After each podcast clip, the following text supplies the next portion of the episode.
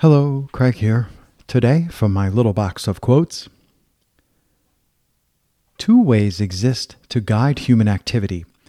One is to force a person to act against his wishes. The other is to guide a person's wishes to persuade him with reasoning. One is the way of violence. It is used by ignorant people, and it leads to complete disappointment. The other is supported by experience and is always successful. Abraham Combe